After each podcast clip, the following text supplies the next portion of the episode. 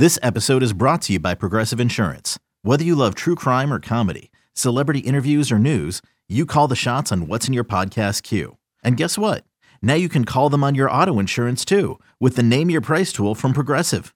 It works just the way it sounds. You tell Progressive how much you want to pay for car insurance, and they'll show you coverage options that fit your budget.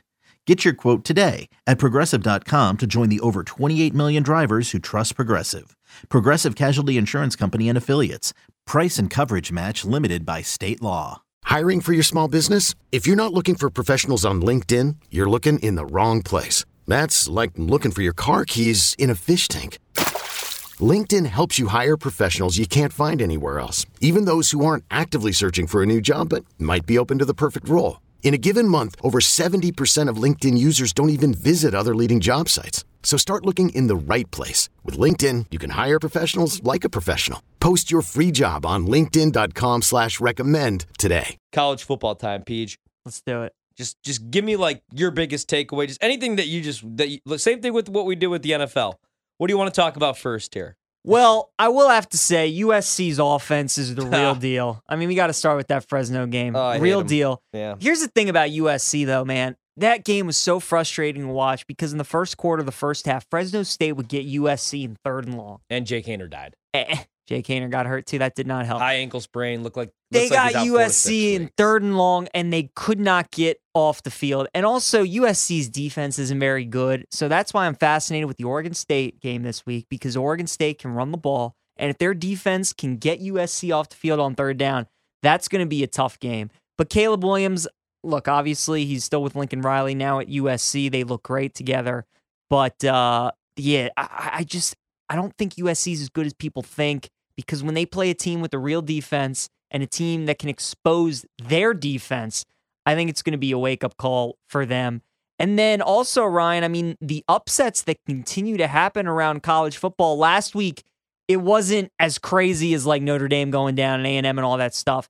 But you had Bowling Green, 16 and a half point dogs. They beat Marshall Yeah. after Marshall After just beat Notre Dame. Yeah, that was a great then the them. game we were watching on Friday night, Wyoming took out Air Force. That hurts. That was a big upset. Talked about it with Chase Kitty, Tulane, 13 point dogs. They beat Kansas State after K State was looking ahead to Oklahoma. Yeah. So, I mean, you know, college football, this is one of those years where you can get some value on some teams maybe looking ahead in some upset spots.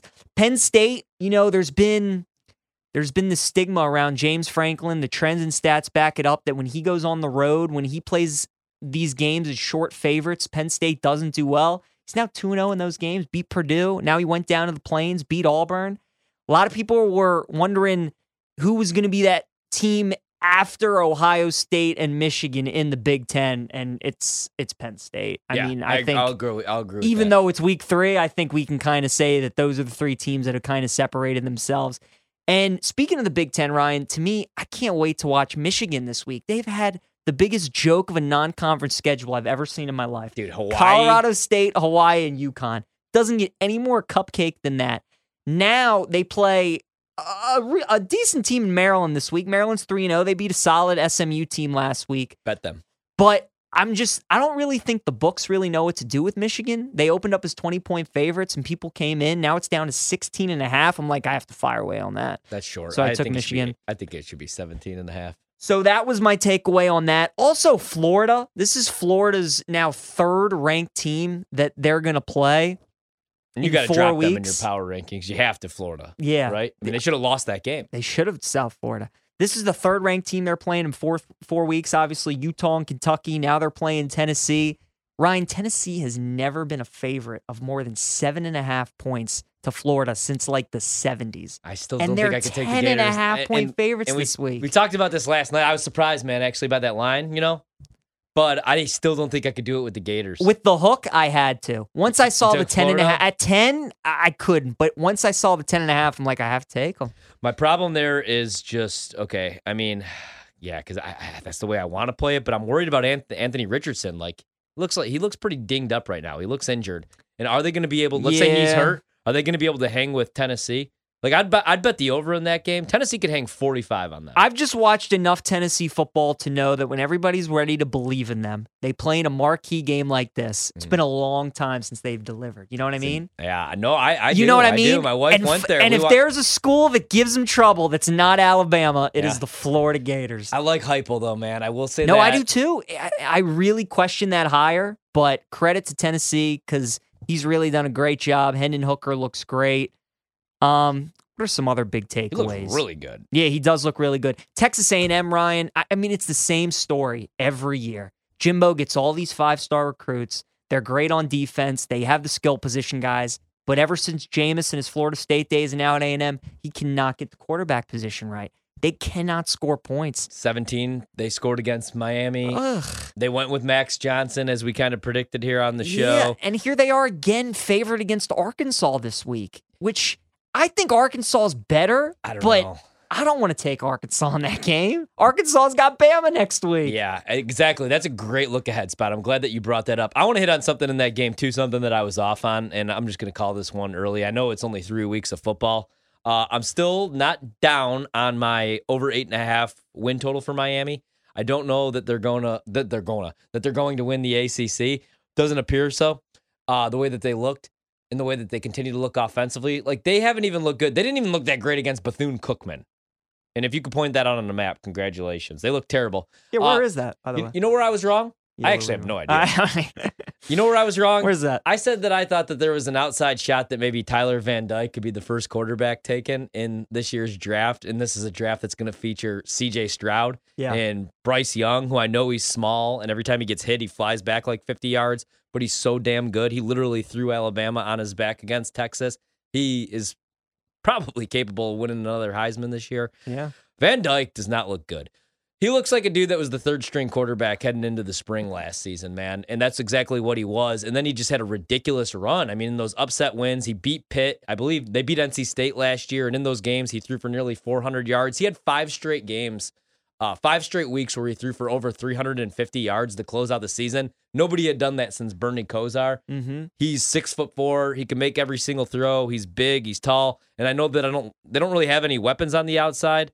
You know, I, I, Will Mallory, uh, Keyshawn Smith hasn't been great this year. Jacolby George, like these are the guys that he's thrown to. I get, and I know A and M's defense is pretty tough, but 21 of 41 passing, 217 yards, 5.3 yards, and on on average, his QB rating 57.3 doesn't look very good to start the season right now.